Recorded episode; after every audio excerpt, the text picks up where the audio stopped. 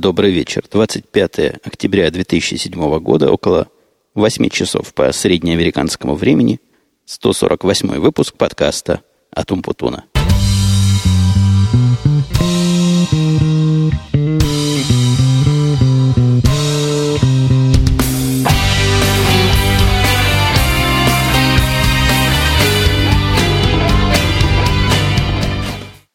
да, я сегодня тоже, вы можете услышать, записываю совсем не в студии, совсем наоборот. В таком режиме мы уже однажды общались. Это я стою под магазином натуральной еды, под которым мне приходится зачастую стоять долго, минут по сорок. И слушатели, ну, видимо, некоторые уже знают мою традицию, стоя здесь, обычно монтировать подкасты. И вот второй раз я себе позволяю, стоя под этим магазином, записывать подкаст – все устройства записи у меня с собой всегда. Они компьютер не включают в себя, а включают портативный рекордер. И в левой руке я держу свой iPhone, на котором открыт Google Docs с темами и с такими предварительными шоу-нотами. В правой руке держу микрофон. И вот в это все хозяйство с вами общаюсь. Качество, оно, конечно, так себе, потому что довольно шумно здесь. Но мотор я выключил, окна закрыл, благо на улице холодно – то бишь я здесь не запарюсь в машине в этой закрытой, а чтобы не замерзнуть и от противоположной проблемы холода, соответственно, не пострадать, я одел теплую куртку. Куртку с такой с историей. Куртку в свое время мы ее покупали для моей службы в армии. Она выглядит один в один, как армейская куртка. Ну, очень похожая и по цвету, и по покрою, и по стилю. Но в самом деле гораздо более теплая. Вот я ее иногда одеваю, когда выхожу курить или куда-нибудь выезжаю – Вид она совершенно непрезентабельная, но ее тепловые характеристики просто поражают всякое воображение. Записывать мне не пришлось сегодня дома, потому что ну, никаких возможностей не было, совершенно никаких. Вчера тоже времени не хватило. Еле-еле я к вечеру дополз от станка где-то часа только в три. У нас тут запуск этого проекта, то есть он уже запустился, но вот наконец на него кто-то, кто понимает в цифрах, начал смотреть и время от времени какие-то вопросы задают. А доложу вам, когда получается в день, обрабатывается в день, точнее, скажем, 100 и больше миллионов записей, из них генерируется 2 миллиона результатов, найти, что там почему было, и объяснить, почему именно эта циферка так получилась, а не иначе, это я должен вам занятие не из простых, много времени занимает. Ну, такое огромное количество данных, даже найти там что-то занимает иногда минут, иногда десятки минут.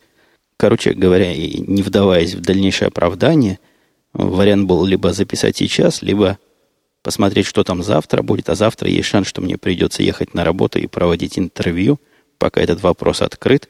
По, по поводу интервью, по поводу очередного этапа приема на работу я расскажу чуть ниже. Хотя, пожалуй, если я уже затронул, то доведу до вашего сведения, что начался у меня процесс приема персонала, не персонала, одной персоны для позиции технического, даже не знаю, как это, по-моему, то, что называется на российских просторах IT-специалист или системный администратор. Ну, в общем, такой один человек, который за железки, за программу, за установку, за поддержку наших внутренних пользователей отвечает. Такой мастер на все руки широкого профиля, он и Linux будет заниматься у нас, и Windows, и всякие другие системные штуки сопровождать. Вот такой а, системный, наверное, инженер. По ряду технических причин, даже не технических, у нас тут такой политический, наверное, комплекс причин, который не позволяет принимать людей на обычную работу, но зато за такие же деньги, таких же абсолютно людей можно взять по контракту.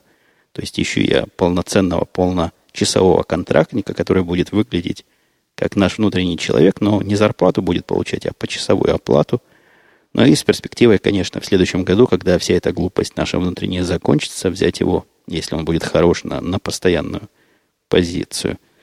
Прислали мне наши рекрутеры внутренние несколько штук, наверное, 20 э, резюме, жизнеописаний. Они все примерно одинаковые. Было очень трудно выбирать кого-нибудь, с кем бы я хотел поговорить лично. Но там не так совсем.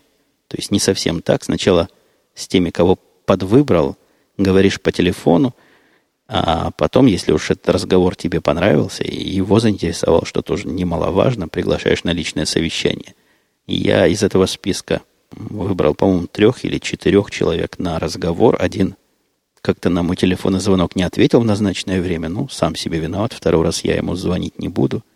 А захочет сам мне перезвонит, там мои координаты есть. Еще с тремя поговорил, и очень, повторюсь, трудно понять, как же их выбирать. Я уже очень давно, честно вам скажу, не выбирал вот такую IT-персону. И что у них спрашивать, и что они сегодня должны уметь, мне трудно так определить. Но один сразу из них отпал, когда я ему сказал, что у нас тут есть несколько десятков Linux-серверов, он сказал, нет, он к Linux совершенно равнодушный, даже он ему противен, то есть то ли Linux ему, то ли он Linux, как-то они друг другу взаимопротивны, не хочет он в эту область входить, а хочет продолжать свою карьеру в области Windows исключительно. А два других оказались более Linux дружественными и какие-то более человеческие, без таких уж диких претензий. Один вообще, похоже, по голосу какой-то молодой гик, который без ума от всяких Unix и других систем и разделяет мою скептическую э, настороженность по отношению к Windows как к серверной платформе, чем меня, конечно, подкупил. А второй, тоже немножко забавный такой, когда я его спросил, а какая у тебя основная область специализации, в чем ты особо силен, он сказал, в коммуникациях. Я даже не понял вначале, в каких коммуникациях, то ли он говорит очень хорошо, то ли... Нет, он имел в виду нетворкинг, то есть э, коммуникации компьютерные. Вот в этом он силен. Ну, хотя, хотя и все остальное ему тоже не противно, и пользователей глупых ему, судя по всему, не совсем уж отвратно будет обслуживать. У нас пользователи, они наши собственные, то есть наши девочки из Customer Support, у которых, понятно, время от времени что-нибудь с компьютерами случается, и что-нибудь, и как-нибудь им надо помогать, но это совершенно минимально. То есть вот этот человек, который сейчас у нас работает – на этой должности приходит два раза в неделю от одной внешней фирмы, он даже с этим вполне справляется в эти два своих дня. Но, к сожалению, ни с чем другим не справляется, и все остальное делает плохо, при том, что стоит денег каких-то огроменных. То есть вот за эти деньги, что мы платим за два дня, можно взять два полноценных работника вот в таком режиме, как я сейчас пытаюсь найти. Короче говоря, на завтра, видимо, если все там согласуется с этими двумя орлами, либо на вторник. Я попросил их пригласить, они к нам придут. Я, честно говоря, не хочу брать на себя ответственность и под себя их забирать. То есть такая-то волокита и такая главная боль, когда кто-то неудовлетворенный качеством этого обслуживания будет на меня выходить и мне же жаловаться, я должен меры какие-то принимать. Короче говоря, пытаюсь я от этого в стороне и дистанционно быть как можно более далеко – и поэтому интервью даже не сам буду проводить, я проведу его как бы техническую часть. Хотя вот ума не приложу, что ж я у их такого буду спрашивать, а остальные люди, там еще три человека, я попросил мне помочь, они проведут остальные части интервью, то есть мы примем такое коллективное решение, хотя что-то мне подсказывает, что все равно попадет он этот человек под меня, потому что, ну, под кого ему еще попадать в нашем чикагском офисе. Ну, посмотрим, поживем и видим, как будет. Буду стараться держаться, повторюсь, от этого подальше, как только смогу. Кстати, хочу сразу предупредить, что временные рамки нашего сегодняшнего подкаста могут быть обрезаны жестоко и непоколебимо. Это, это про непоколебимо я ниже чуть скажу. Женой, которая с дочкой вернутся из магазина, понятно, при этой компании в машине уже не допишешь, так что если я вдруг на полусловие а, замолчу, прерву себя, принимайте это как должное, как некую дань сегодняшнему походному стилю нашего подкаста. На работу я ездил на прошлой неделе целых два раза. Про один раз я вам рассказывал, когда большое начальство приезжало. По-моему, рассказывал, по-моему. А может, и не рассказывал. Но в любом случае сегодня повторяться не буду, если вдруг рассказывал. А ездил я еще второй раз в пятницу и приехал, что называется, в свинячий голос. Приехал на рабочее место к себе – ни единого, вот ни единого физически программиста из моих там не было. В принципе, я вполне демократ в этом смысле и никогда не настаивал, чтобы работники на работе были, вовремя приходили или еще какие глупости. А, но здесь это, по-моему, какой-то перебор. А наиболее меня поразила новая моя индейка, которая, понятно, она индийка, а не индейка или индианка, а не индейка. Меня там спрашивали опять, почему я их так индейцами называю. Ну, такая у меня фигура речи. Такая вроде бы незамысловатая шутка юмора. Так вот, она тоже не пришла на работу, что, согласитесь, удивительно для человека, который месяц работает, уже вот заразиться всеобщим режимом удаленной работы. И самое обидное, и что меня покоробило, мне она об этом слова не сказала. Я, конечно, не дал ей распуститься, сразу позвонил ей, накрутил хвоста по, по, самой, по самой основанию, откуда этот хвост растет. А, мне кажется, она восприняла критику мою адекватно, ходила, когда я во вторник уже был там как побитая собака, и обещала больше так себя не вести, объясняла свою самодеятельность тем, что просто не знала, что для этого нужно специальное разрешение. Ну, в общем, я, я ее простил, широкодушный я у нас такой. А всем остальным людям, всем остальным своим девам, таким написал, дорогие девы, то бишь девелоперы, то бишь разработчики. Написал им письмо, что не дело вот так вот ходить на работу, когда вы хотите. То есть дело это, конечно, нормально, только давайте это сделаем как-то предсказуемо – Каждый выберет себе дни, когда он будет в конторе, каждый выберет себе дни, когда он будет наоборот, чтобы я примерно знал, на какие дни совещания назначать, на какие дни какие-то другие митинги или заказчиков приглашать. Ну, не дело, ну, согласитесь, не дело, когда я не могу их всех до кучи собрать. Все, конечно, ответили «да-да», дали свои дни, теперь я их попробую перетасовать, чтобы какие-то общие дни навыбирать из этого всего списочка – как-то у меня сегодня сил уже на рабочие темы нет, хотя тут много было о чем рассказать. Я доложу вам без лишней скромности, придумал совершенно революционный, ну просто революционный интерфейс к системам наших отчетов. У нас основной продукт, один из основных продуктов, который, собственно, и делает наше имя, и делает наше, наш основной продаваемый продукт. Тут меня нагло прервали телефонным звонком, и как-то я мысль немножко потерял частично. По-моему, я о революционном интерфейсе, гениальном очередном своем открытии.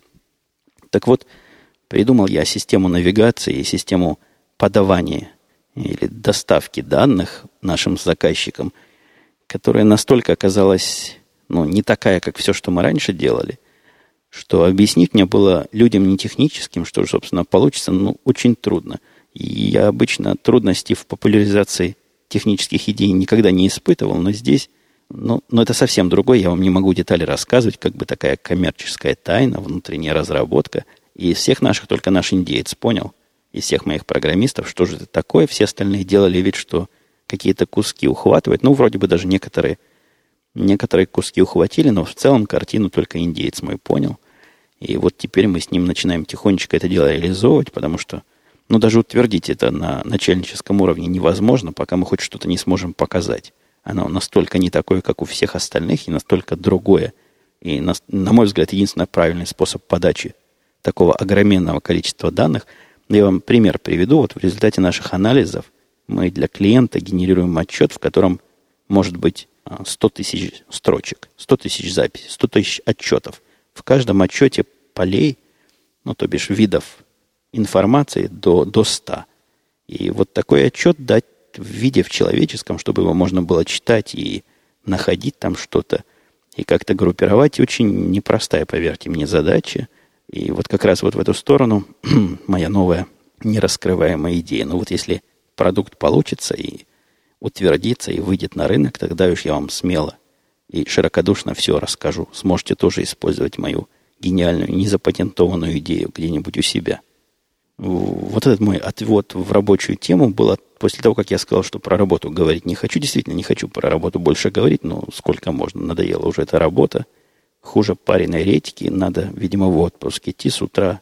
С трудом себе заставляю взять в руки клавиатуру. Это, это знак явно какой-то усталости. А в виде отдыха и в виде отвлечения от одной, от одного вида деятельности на другой вид, трудно этой деятельностью назвать, я играюсь в CNC 3, ну, понятно, если у меня новый Mac, то с этим новым Mac мне попробовать CNC 3, который называется Тибериум. Я даже, как же это Тибериум сказать-то по-русски? Тиберианские. Тиберианские войны. Ну, конечно, было в грех этой игрой не обзавестись, и я и обзавелся еще, как вы знаете, до покупки этого самого Мака. Э, игра, конечно, хорошая, но ничего революционно играбельно нового там я не нашел. То есть некое продолжение предыдущего CNC 2, и час, час ноль, которая была там тоже такая подверсия. Ну, играбельность вполне на уровне, но, опять же, ничего такого уж из ряда вон нет. Но я, честно говоря, ничего из ряда вон и не ожидал. Хорошее такое солидное продолжение серии их э, стратегии реального времени. Кстати, игра очень требовательная компьютерным ресурсом оказалась. На iMac моего мальчика, вот предыдущего поколения, последнего из белых iMac, она кое-как работает на самых, на самых простых и на самых некрасивых режимах. На моем 24-дюймовом она тоже не на полном, не на полном качестве работает. Ну, он очень достойно, конечно, но вот когда, например, враги в меня атомную бомбу посылают, и она там разрывает мне все на части, и очень много дыма, и пепла, и огня, вот компьютер явно начинает тормозить. То есть даже моего топового iMac на эту игру местами не хватает. И еще в виде развлечения некоторого начал я в последнее время посматривать на Just. Just, если вдруг есть такие, кто не знает, это уже свободная такая система, где вы выкачиваете программку для вашей любимой операционной системы, там есть для всего, и смотрите интернет-телевидение. Требует она канала небольшого, я так наблюдал за ней, где-то 500 килобит, наверное, 512 килобит будет вполне нормально, а полумегабитные каналы, по-моему, уже нигде не редкость. Многие мои слушатели, судя по статистике, которую я вижу, имеют каналы и пожирнее, и потолще – я как-то, по-моему, про Джуст уже рассказывал жаловался, что смотреть-то там особо нечего. Каналов вроде бы много, но вот контента смотрибельного мало. А в этот раз у нас не записались мультики. А почему не записались? А к нам приходили, пришел специальный мужик, который антенну перенаправлял. Русский спутник куда-то в бок ушел, тот спутник, через который я смотрю международные каналы, и поэтому антенну пришлось какую-то другую ставить. Но это все за счет а, нашего спутникового провайдера – приперся этот техник в 8 утра, как они обычно любят, начал там по крыше стучать, спать, мешать. И каналы по номеру сдвинулись от того, что, видимо, спутник другой, как-то там у них какая-то сложность на старых каналах. Короче говоря, никакие мультики запланированы не записались, русские, которые моя дочка смотреть очень любит. Для того, чтобы успокоить ее начинающийся плач, я полез в Джуст и говорю, сейчас я тебе мультики покажу. Вот тут мультиков много. И я помню, когда я в прошлый раз туда заходил, там как раз обилие мультиков меня поразило. Мультики там, я вам честно скажу, не для детей младшего возраста, те, которые мне попались. Я даже не знал, что такие мультики бывают, и вот в таких количествах, ну, очень, мягко говоря, странные мультики. Самый первый, который я нашел и поставил ребенку, был такой красивый, яркий, ну, видимо, компьютер нарисованный, про каких-то монахов. И вроде какие-то монахи там в монастыре чего-то бегают, прыгают, поют, кричат. И тут начинается нападение на этот монастырь каких-то э, варваров с ножами и с топорами. И они так натуралистично начинают этих монахов резать и мочить, и кровь во все стороны хлещет.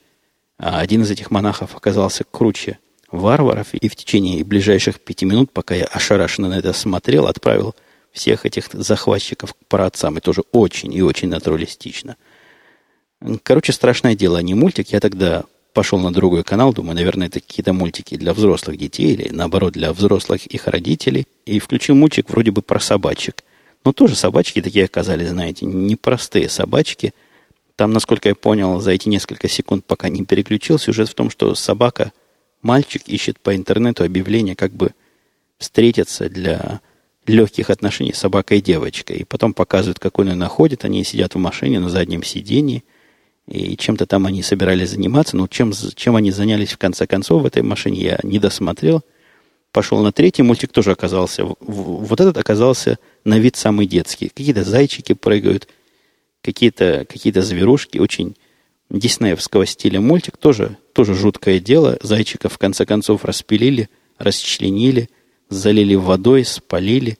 Какие-то полнейшие ужасы, но вот этот мультик моей дочке очень понравился, она просила показать его еще раз – но что я, я делать не стал. Уж действительно больно кровавый был. И если я про кровавость и расчлененку начал говорить, последний выпуск подкаста Sick and Wrong, который я рекомендовал в прошлых, в прошлых моих шоу, приятно порадовал своей образовательной частью. Они совершенно серьезно подошли к обзору основных методов, как избавиться от тела. При этом от тела, от трупа, то бишь. При этом они, видимо, обсмотрели несколько веб-сайтов и давали совершенно квалифицированные рекомендации. Я многого не знал из этого, о многом даже не догадывался. Конкретно говоря, они три метода обсуждали в деталях, как избавиться от тела. Вот если его закапывать, то что надо делать. Мне понравился момент, когда, оказывается, когда вот тело, если вы закапываете, там надо до определенной глубины эту яму выкопать, пересыпать тело, а сверху положить труп какого-нибудь животного.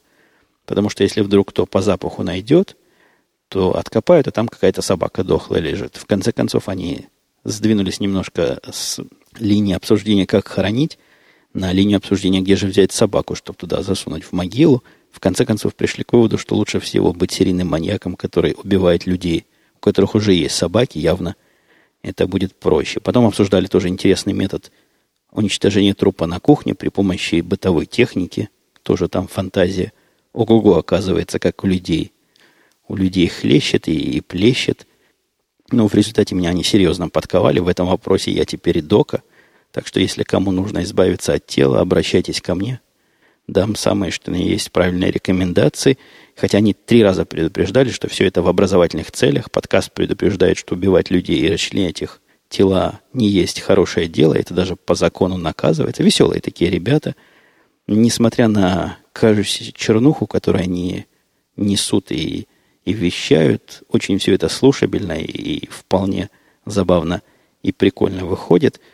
Ну что я не могу с темы серийных убийц никак слезть, не знаю, то ли обстановка влияет, стою на этой полупустой стоянке в ночи, рядом проезжают автомобили, и вот я с вами про серийных убийц разговариваю.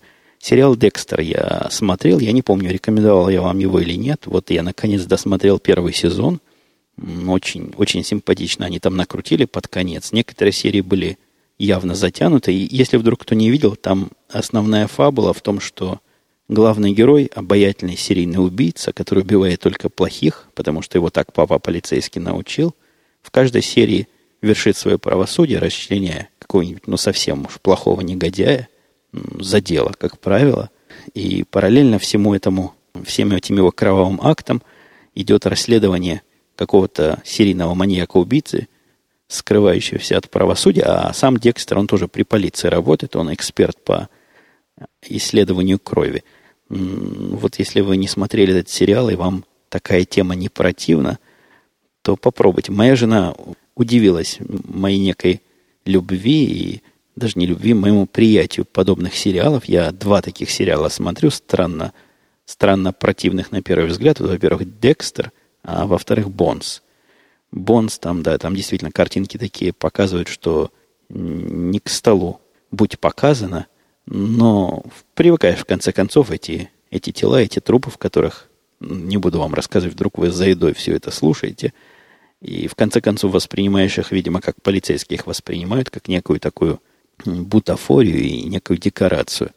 Короче говоря, про Бонс я вам ничего особого рекомендовать не могу. Очень неровный сериал. Некие серии просто скулы сводят смотреть. А вот Декстер вполне и вполне можно.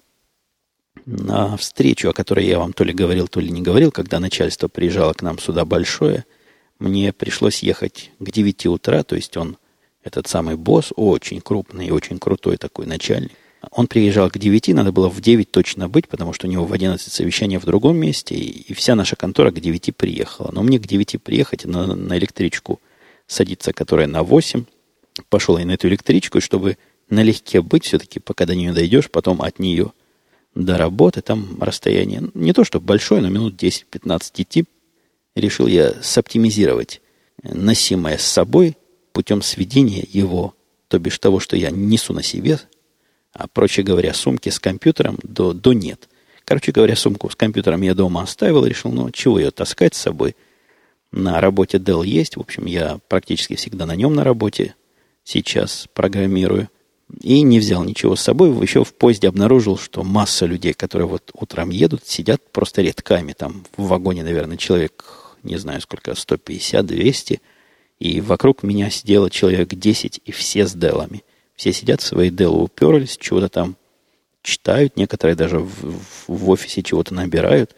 Все очень деловые, время утреннее пытаются не расходовать понапрасну. И вот я налегке сижу, айфоном слушаю. По-моему, этот, этот же самый Сикин я слушал, который вам только что продвигал. И оказалось, что ошибся я жестоко, поверив тому, что Dell вот так сможет работать в нужное мне время – Приехал я, и в этот раз у меня диск полетел. Этот Dell совершенно поразительный компьютер. Я не раз ругал Dell из-за их вот эту самую удивительную и поразительную ненадежность, у него за год, наверное, чуть больше года он у меня, но он где-то с лета прошлого года, так вот, за это время поменяли уже ему память однажды, материнскую плату, поменяли, по-моему, даже клавиатуру, и вот теперь пришло время поменять жесткий диск. Он целиком блоки начал терять, программа половины не запускается, в общем, страшное дело. И в результате этого посидел я там как дурак без компьютера часов до двух, пока не начали электрички обратно ходить, и поехал домой. Вот день пропал, совершенно бестолково и совершенно бессмысленно. Чуть-чуть тронем вопрос, если время позволит. С камер спрашивает, в числе прочего, попросить парочку выпусков расширений с музыкой, и к нему Миронов Антон тоже просит. Говорит, раз, раз можно музыку бесплатно распространять, может, в анонсе стоит писать сразу со ссылкой.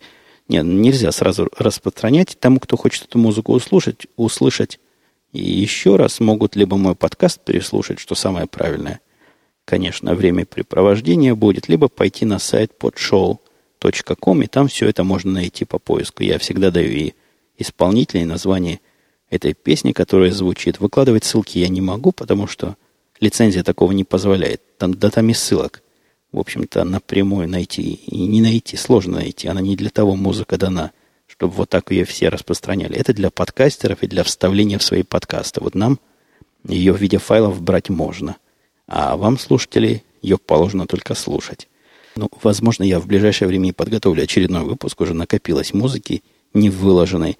И ее не совсем понятно, как выкладывать. Там на арподе, я тоже, по-моему, этом уже говорил, какая-то своя концепция оказалась под сейф музыки – и вот то, что я выкладываю под сейф, который авторами этой музыки называется под сейфом, для арпода как бы не совсем подходит.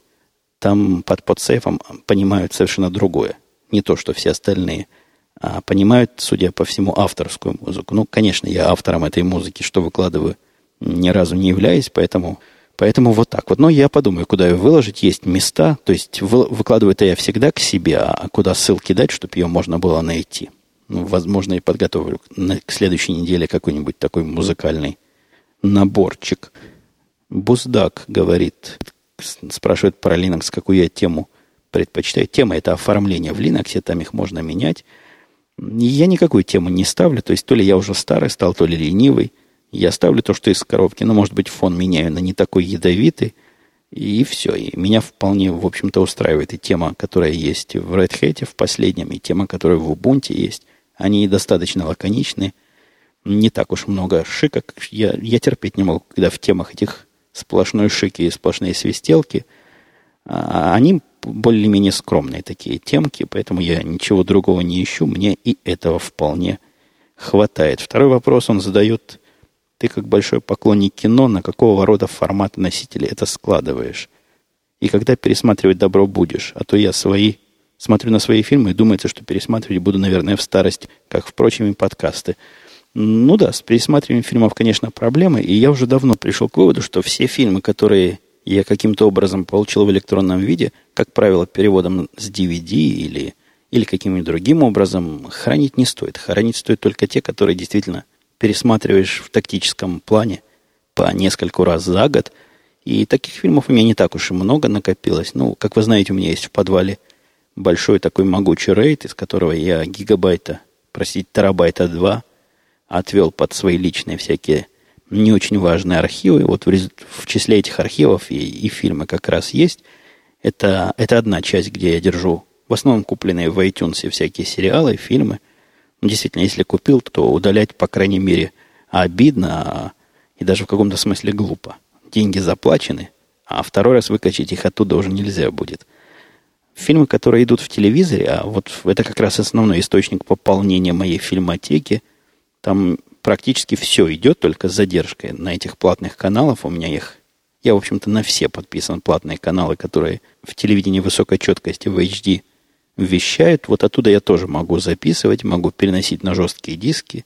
Стоит у меня по телевизорам два диска, маленькие два диска по 200 гигабайт каждый. Вот я их хочу поменять как раз на какой-нибудь крупный и это тоже еще один источник архивов. Потом их, конечно, никуда, кроме как этой коробки, не деть. Списать их оттуда нельзя. Я рассказывал, там все защита и, и все дела.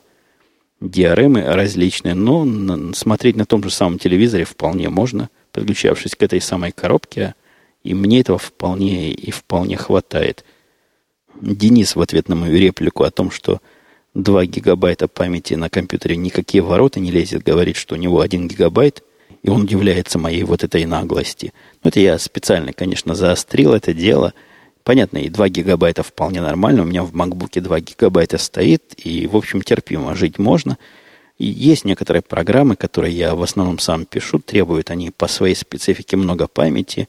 Ну, для работы мне надо иногда запускать программу, которая в процессе отъедает совершенно с закона 3 гигабайта памяти. Ну, как мне такую запустить в одном или в двух гигабайтах? Конечно, для бытовых применений, если смотреть фильм, ходить по интернету, читать почту, что там еще обычно люди делают, игры играть. Даже, знаете, в игры играть тоже, когда у меня было 2 гигабайта на этом а, iMac, очень долго выходил компьютер из игры. Просто задумывался, видимо, там свопинг какой-то происходил. И минут несколько возвращался вот в свои родные экраны после игры, а теперь все летает в 4 гигабайтах, так что всякому, кто в Тибериум играет, советую апгрейдиться до 4. Не так часто слушательница меня балует вопросами. По-моему, это слушательница, во всяком случае, ник на А заканчивается, Аляпка. Аляпка говорит, много чего говорит, у нее вопрос ко мне. Пожалуйста, у меня, видимо, будет ответ к уважаемой Аляпке. Если вы на него уже отвечали, пишет она, переживу. А если нет, интересно. Активно обсуждал недавно в компании друзей. Да, обсуждала, точно. Точно девушка. Образование наше и зарубежное, в частности, американское. Мол, нас пичкают всем, что попало, и в итоге из стен из школ, из стен школ, простите, выходят аморфные существа, которые в лучшем случае научились учиться. Многие из них не бум-бум в полученной профессии – а за рубежом, хотя и дают меньше общих знаний, но учат человека принимать решения, что-то придумывать, реализовывать себя в жизни. Может, это и правда, пишет Ляпка. Я за рубежом никогда не училась, но как-то обидно за нашу родину. Когда-то ведь наше образование считалось во всем мире образцом. Вот ваш мальчик в школе учится, спрашивает она. Может быть, у вас есть какое-то мнение по этому поводу? Заранее спасибо.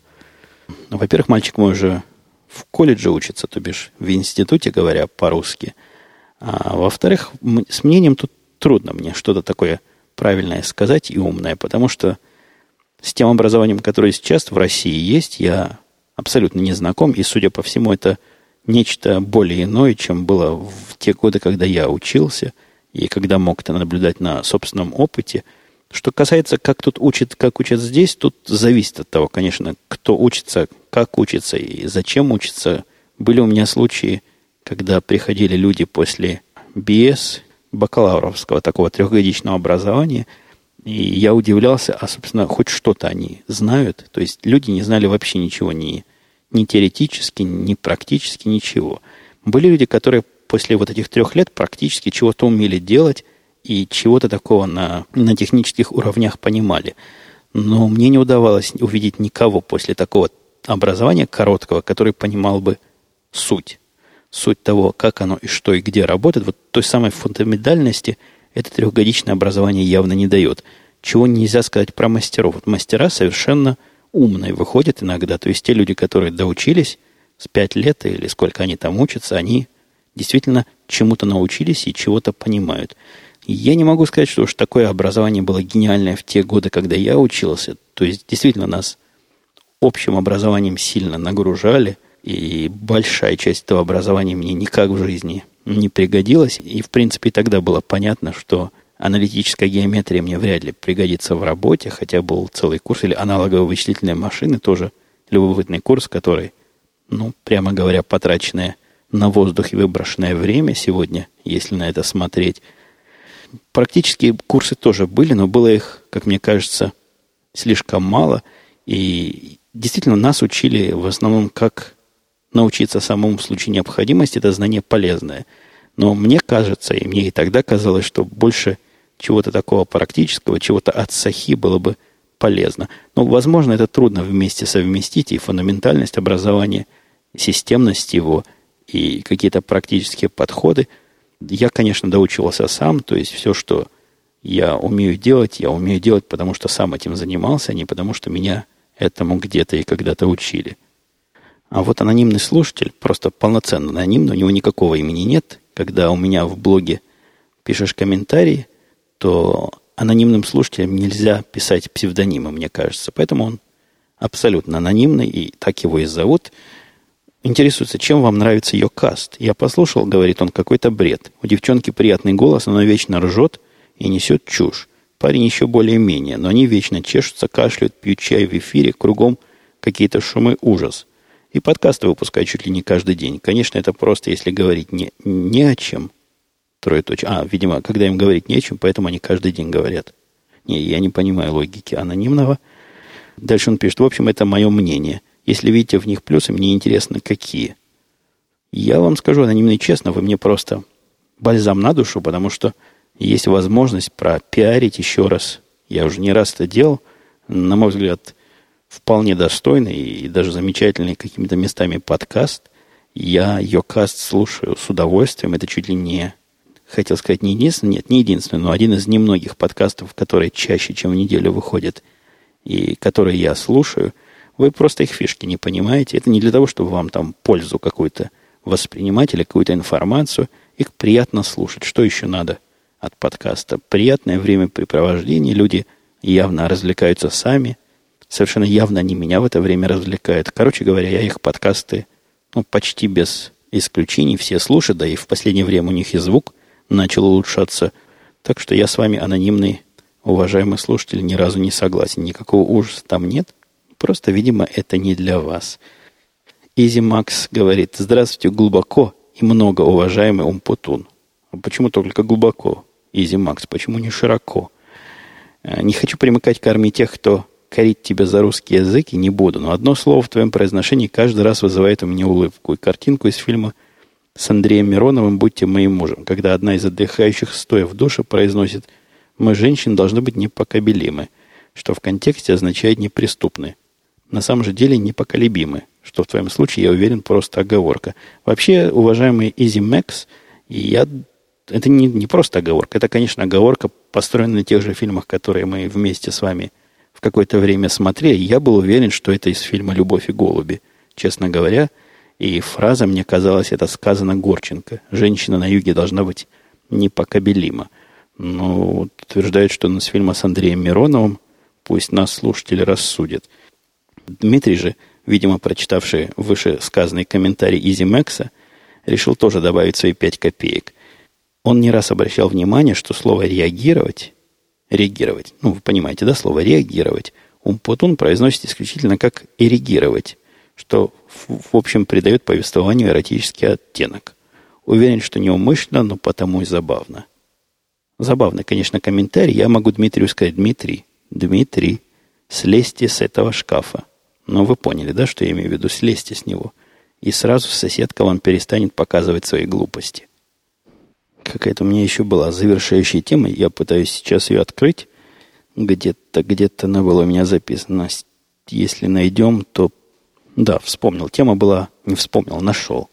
Нашел буквально в архиве своих сообщений в Твиттере. Кстати, Твиттер, если кто не в курсе, меня там можно найти по адресу по адресу twitter.com slash umputun. Ну, в общем, легко догадаться. Там коротенькие такие сообщения. Можно подписываться на ленты. То есть, если вы хотите видеть, что я... Если вдруг вы хотите видеть, что я там пишу, заходите, подписывайтесь на меня, и все это дело получаете. Так вот, я там хвастался, что наконец-то сайт Радио Ти стал приносить не то что деньги, а деньжища. Мы поставили туда на radio-t.com, где мы с коллегой Бобуком по субботам, по вечерам вещаем в прямом эфире, а потом выкладываем это дело в подкасте, кнопку – дайте денег, ну, то бишь пожертвования, поставили по причине не то, что мы уж хотим проверить, насколько наша аудитория готова расстаться с деньгами в обмен на шоу, а по причине банальной. Я посмотрел на траты, на хостинг, на, на все. На все сейчас как раз такая пора, когда у меня все доменные имена перерегистрируются, все, за все хостинги на год вперед платить – и решил, что было бы, наверное, где-то и в чем-то справедливо разделить эту не, не слишком тяжелую, прямо скажем, но заметную ношу с аудиторией. Попробовать это сделать. И я поставил кнопку для PayPal, а Бобук дал кнопку для Яндекс Денег. И мы, у нас теперь такое негласное соревнование, кто больше соберет, либо его российская аудитория, либо моя нероссийская, потому что на PayPal в основном люди иностранные посылают. Не густо пока, конечно, накапало, то есть ни на что там пока не хватает долларов. Где-то 30 у меня и примерно столько же у Бобука. Но, может, все еще впереди. Может быть, может быть, еще придут туда деньжище, что мы с Бобуком с этого дела бросим работу и начнем исключительно радиовещанием жить. И я, конечно, смеюсь, это все полнейшая ерунда. И примерно в эту сторону я поставил баннер на страничку, там сбоку с припеку. И баннер это деньги тоже огромнейшие приносит. Вот за три дня он принес, по-моему, 78 или 87 центов. Представляете, такими темпами, через сколько мне удастся набрать те самые 100 долларов, после которого Google присылает мне чек с этими самыми деньгами. И под конец я тоже хотел с вами поделиться, и об этом я и у себя в Твиттере говорил. Наконец-то я решил дать окончательный пуш проекту принятия гражданства американского, но нам уже по всем законам можно это делать. Никто нас, конечно, не заставляет, можно этого и не делать. Можно и дальше жить с зеленой картой. Ну, как-то с гражданством вроде приятнее. Уж не знаю почему, как-то надежнее, чего-то спокойнее. Вся проблема исключительно бюрократическая, то есть я напечатал все эти формы, оказалось 11 страниц. Форма такая, замысловатая, прямо скажем, форма. К ней еще страниц 20 20 я загнул, наверное, страниц 10 объяснение, как эту форму заполнять. И вот теперь надо будет заставить себя и жену сесть и все это дело заполнить. Ну, может быть, на этих выходных все сделаем, заполним, пошлем наконец-то, и пойдет наш процесс огражданивания вперед семимильными шагами. Но вот этой условно оптимистической новостью я заканчиваю сегодняшний выпуск. Вы уже слышите, и голос мой сипит, и сил никаких нет, и, видимо, семья вернется из второго магазина, куда их в процессе послал. Я не знаю, слышали или нет, они тут приходили уже, когда я записывал. Я их отогнал. Отогнал криками и пинками, но скоро они вернутся опять, и поэтому мы с вами распрощаемся. Я думаю, услышимся в следующий раз в нормальном качестве при студийной записи. Все, пока. До следующей недели.